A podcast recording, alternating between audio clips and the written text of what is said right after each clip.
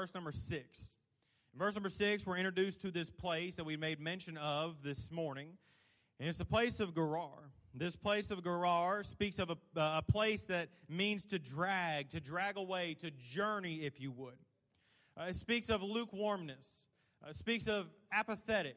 It speaks of coldness, if you would. It speaks of one that is uh, a place of failure, a place of defeat, a place of fearfulness, of being sidetracked in the Christian life. And as you walk through this passage of Scripture, you're going to see in the very beginning that there's an encounter. And all through Scripture, you, as you walk through, you'll see encounter after encounter after encounter. And as you look at those passages of Scripture where the Lord has an encounter with someone, many of them are life changing situations. But in uh, Genesis chapter number 26, you see Isaac, and there's a situation where he has an encounter with the Lord. The Lord comes to him, the Bible says in verse number 2 And the Lord appeared unto him and said, Go not down into Egypt, dwell in the land which I shall tell thee of. You see, in this passage of Scripture, we're going to see that this man by the name of Isaac is going to disobey for just a season. Uh, it's going to be a, a, few verses of rebellion that you're going to see. The Lord's going to get his attention by using an individual to call him out. And it's always a shame when the world calls out the Christian for how the Christian is living.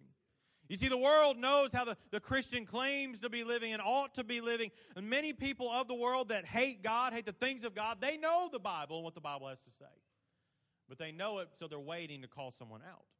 And in this passage of Scripture, you're going to see a, a, word that is used. As a matter of fact, it's used for the very first time. And as it's used for the very first time, it is used in the context of dealing with a Christian, and that's the saddest part about it. Notice what the Bible says in verse number 10. And Abimelech said, What is this that thou hast done unto us? One of the people might lightly have lain with thy wife. Thou hast or thou shouldest have brought guiltiness upon us. This is the very first mention of this word guiltiness. Sadly, it's used in the life of a Christian. You know, one of the, the saddest realities in many of our lives, if we're not careful, is that the Lord has given us an opportunity to reach people and people are watching us and waiting because they have questions. They have uh, you know some some doubts but they also have a little bit of curiosity. They're waiting because they're wondering how is this christian going to live? What is this christian life all about? Because many people that you come in contact with will tell you oh i'd be a christian if it wasn't for all of the hypocrites or i'd be a christian if it wasn't for all of this and this and this and there are many of us, the Lord has provided an opportunity, and that, that individual that is living like the world and living in the world, that's curious about the Christian life and curious about Christianity, is watching us to see just how real it is. Can I encourage you? The Christian life is one that, again, the Lord desires for us, yes, to live outwardly, but He desires for us to live it inwardly. And as you live it inwardly, it all of a sudden overspills and overflows outwardly. You see, as you desire to get alone with the Lord, naturally, in the presence of the Lord, He begins to deal with us. And as we deal with ourselves and the Lord deals with us, we begin to just naturally live out the Christian life because we desire to. We're not having to, we're not forcing ourselves to, we just want to. We desire to. And so, as you walk through this passage of Scripture, you're going to see in these verses right here a couple of things that I pray will be a help to you. And one of the things that you'll begin to realize in these verses, in verse number one, the Bible says, And there was a famine in the land beside the first famine. That was in the days of Abraham. And Isaac went unto Abimelech, king of the Philistines, under Gerar. Now, there's a famine in the land. It's not the first time that this has happened. As a matter of fact, it's already happened, and it happened with Abraham. And the Lord is reaffirming to, to, to Isaac here, as I took care of your father Abraham, I will take care of you. But Isaac doesn't believe it. He's just not sure. He just doesn't buy in. Here in a few moments, we're going to go over to the gospel accounts and we're going to look at a couple of verses and realize that every personal encounter with the Lord is an opportunity to see exactly what the Lord has for us. Sometimes we'll say yes, sometimes we'll say no. The Lord willing, we will always say yes, but there are many times in our lives where we allow our own circumstances, we allow our, our situations, we allow our own doubts to crowd in and crowd Jesus out, and we begin to go in a different direction. This is exactly what Isaac does. Notice with me, number one, we see his circumstances. His circumstances here. As you begin to realize in verse number one that there was a famine. That is the, the issue here. But notice the place of the famine here. The place of the famine concerning these circumstances, the Bible says, and there was a famine in the land beside the first famine that was in the days of Abraham. So we understand that this has already taken place before. And the Lord is going to come to Isaac here. He's going to remind him, hey, don't be afraid. Don't fear. He goes, hey, this has already been the case before. A first time, this is the second. And the Lord appeared unto him and said, Go not down into Egypt. Dwell in the land which I shall tell thee of. The place of the famine is a righteous place. The land of Canaan is, is a place where we, we come and realize this is where the Lord desired for him to live and to dwell. Here in a few minutes, you're going to look at three words. You're going to look at the word dwell. You're going to look at the word sojourn. You're going to look at the word dwell. And all of those mean something different. You see, the Lord intended for Isaac to dwell as he goes on in the land of Canaan. But there's a famine there. Yes, but this isn't my first rodeo. This isn't the first time this has happened. You go back to the book of Joshua. As I was with Moses, so I will be with thee. As I was with Abraham, so I will be with thee. He said, Ah, but there's a famine. Isaac, I want you to dwell in this land, the land which I shall tell thee of. Verse number three, he says, Sojourn in this land. I will be with thee and will bless thee. Now, these words that are being used for just a few moments, the word dwell speaks of to establish a permanent residence.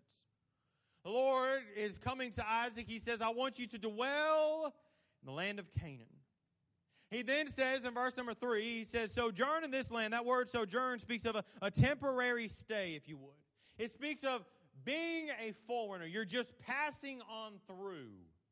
So the command has been given. The circumstances are present. We understand what is going on. We understand what is taking place. And in this verse right here, we fall into the category many times of what Isaac is going through. Because many of us, if we're not careful, we begin to think that if we do just exactly the Lord's will, just how He intends us to do it, every single day of our lives, that we'll never experience any hardships. Oh, that we'll never experience any trials. Oh, that it'll always just be roses. It'll always just be wonderful. There will never be anything that catches us by surprise. There will never be anything that just takes hold of our lives and it begins to shatter things. The Bible tells us in Psalm 34, verse number 19, many are the afflictions of the righteous, but the Lord, notice these words, these are words of comfort, but the Lord delivereth him out of them all. Out of them all. You see, Isaac had fallen into captive to this thought that, hey, my circumstances aren't well, and Lord, you're telling me to stay in the land of famine, but there's no way. But notice in verse number one what he says here. And there was a famine in the land beside the first famine. That was in the days of Abraham. And Isaac went unto Abimelech, king of the Philistines, unto Gerar, and the Lord appeared unto him and said, Go not down into Egypt. Dwell in the land which I shall tell thee of sojourn in this land, and I will be with thee, and will bless thee. For unto thee and unto thy seed I will give all these countries, and I will perform the oath which I swear unto Abraham thy father. And I will make thy seed to multiply as the stars of heaven, and will give unto thy seed all these countries.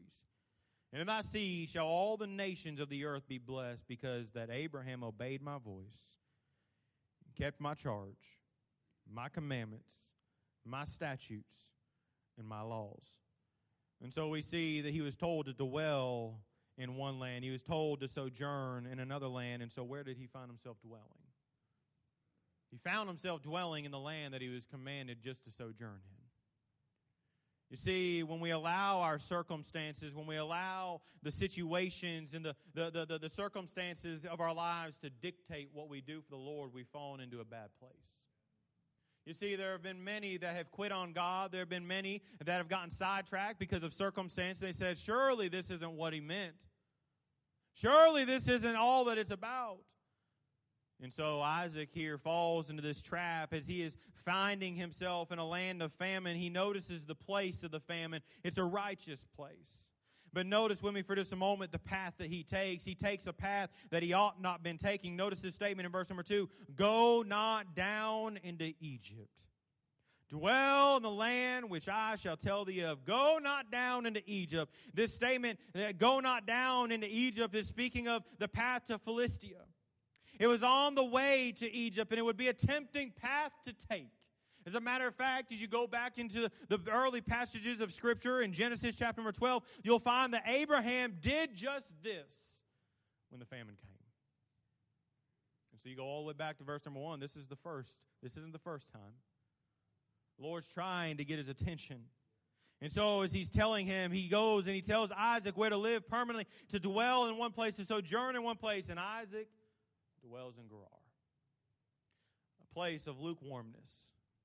As you go and you study the life of Abraham, you'll find that in Abraham's life, he lost a lot of ground in this place. You'll find here in a few moments in this early passage of Scripture in, in Genesis 26 that Isaac also loses some ground as you realize the circumstances that are surrounding all of this, you begin to realize the path that he takes and the place of the famine, but notice the promises that he ignored. Can I ask you this question? As you get alone with the Lord and the Lord begins to deal with you and you want to get into his presence, how many times do we ignore all the promises of God? How many times do we find ourselves like Joshua, where the Lord has commanded us, hey, as I was with Moses, I will be also with thee. As I was with Abraham, so I will be with thee. You say, yeah, Lord, but this is different. No, no, no, no. The circumstances might be different. The situations might be different. The trials might be different. The problems might be different. But the God that we serve and the God that was with them is the same God we serve today. The problems might be different, but praise God, our God is not. He's always the same. And as he finds himself ignoring these promises, notice what he says here in this passage of Scripture. In verse number three, sojourn in this land. Notice this first statement I will be with thee. He began to ignore the promise of God's presence in his life. Listen, I, I know this to be true of every single one of our lives. I know we desire this. But we don't just need to desire the presence of God, we need the presence of God in our lives. We are living in a world that is getting worse and worse. We are seeing things and we are seeing Christians falling by the wayside because we're ignoring the promises of God within our lives. He says in verse number three, Sojourn in this land, and I will be with thee and will bless thee. Hey, just sojourn. Don't dwell. Just sojourn. You're a foreigner. This isn't meant for you. This place isn't meant for you. He dwells. He ignored the presence of God. He goes on in verse number three, and will bless thee. He not only ignored God pre- God's presence, but he ignored God's provision in his life. How many times within our lives have we gotten into a situation where our finances weren't adding up and we said, Oh, I guess God's failed me? No, no, no, God hasn't failed you. How many times have we gone through something and it was a, a, hardship and it was a hard place and we allowed the devil to feed into our minds that God wasn't as good as the Word of God has to say?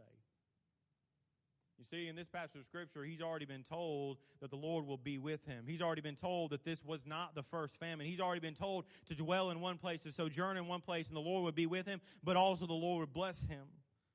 And he just ignores it. I love the next statement he goes on and he says in verse number three, For unto thee and unto thy seed I will give all these countries.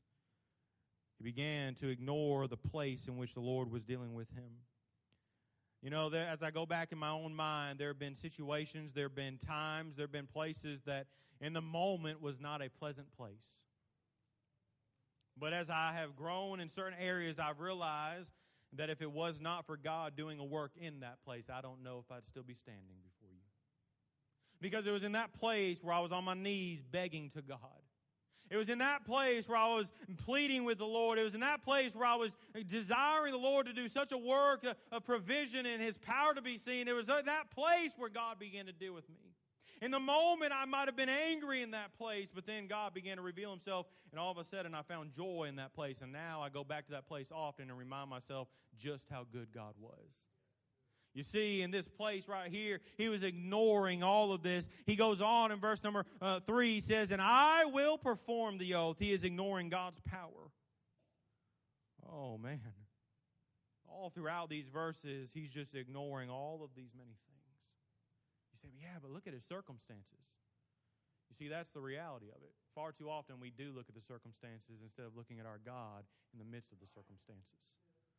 You see, I pray the Lord would remind us time and time again that no matter how bad the circumstances are, no matter how big the trial is, no matter how many problems mount up, that God is still present and God is still good.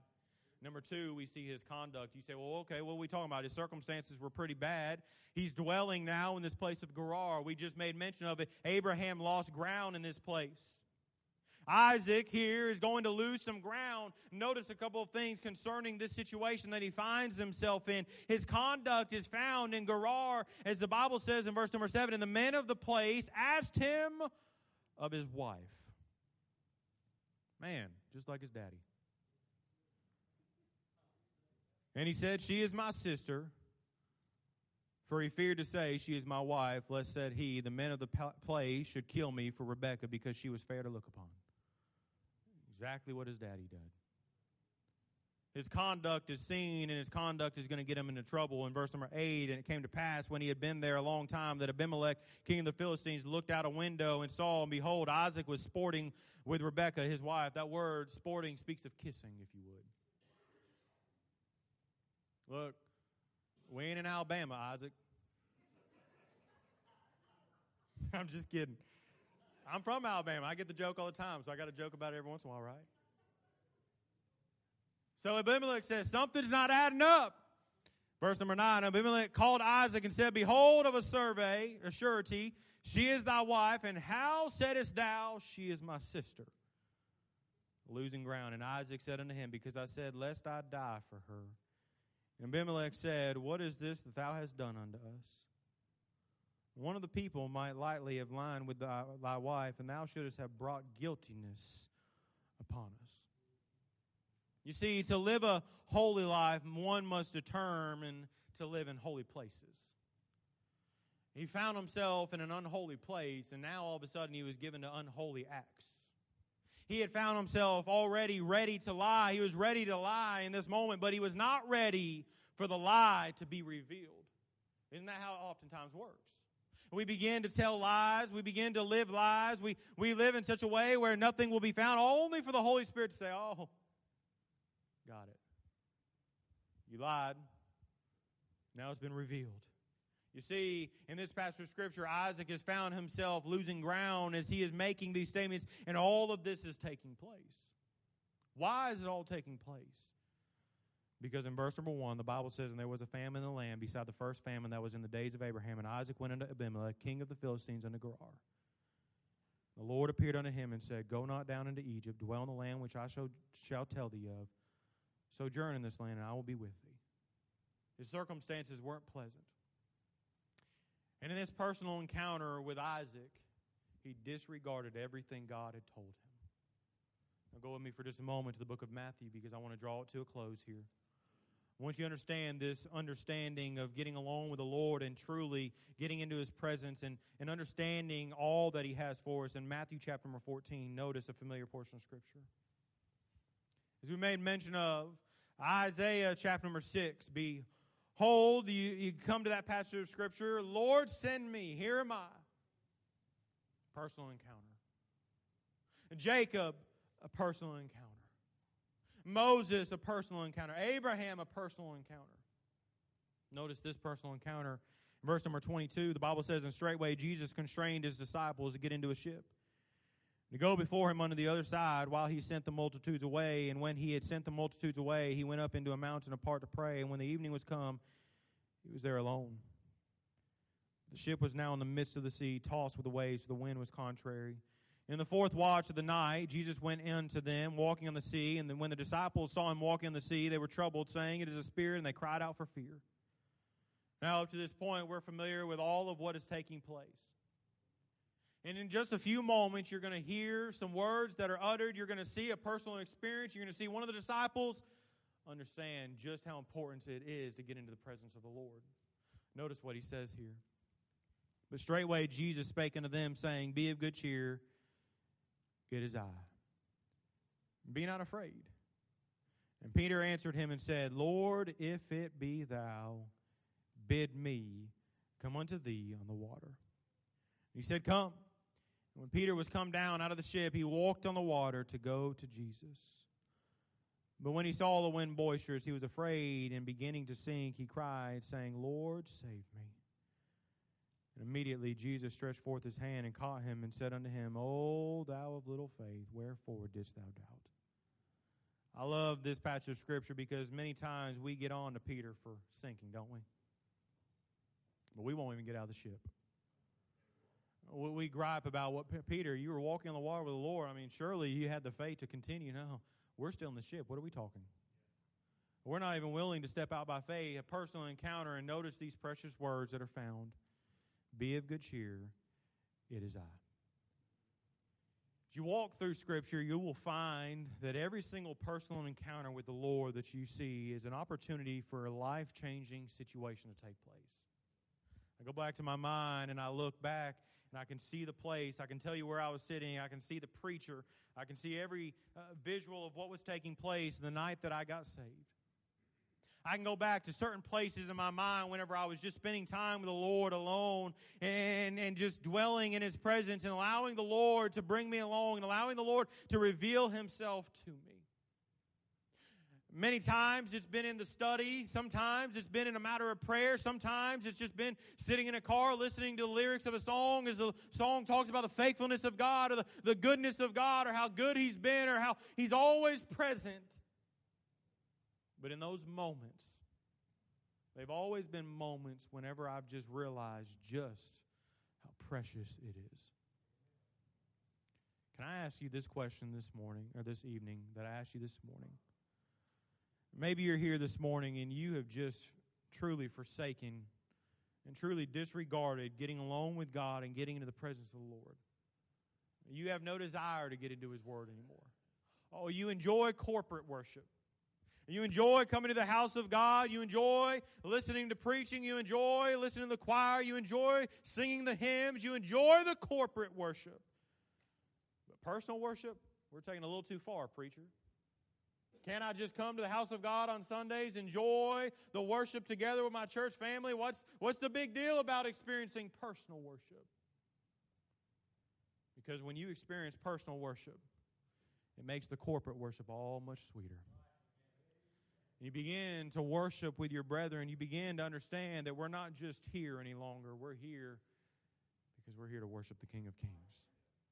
Can I ask you this, this evening have you gotten over spending time with the Lord and getting into the presence of God? Because if you have, I urge you, get on your knees, plead with God, and ask Him to reveal Himself to you once again. May the Lord show Himself afresh and anew to us this evening. Lord, we do come to you tonight. Lord, we thank you. Lord, far too often we disregard some things, and Isaac did just that, Lord. Lord, we understand he will go on to get things right, and Lord, he will then eventually see the blessings of God, and we understand that. We thank you for second chances.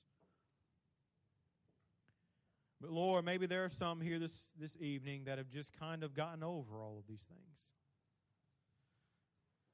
They don't really have a desire to get alone with the Lord any longer.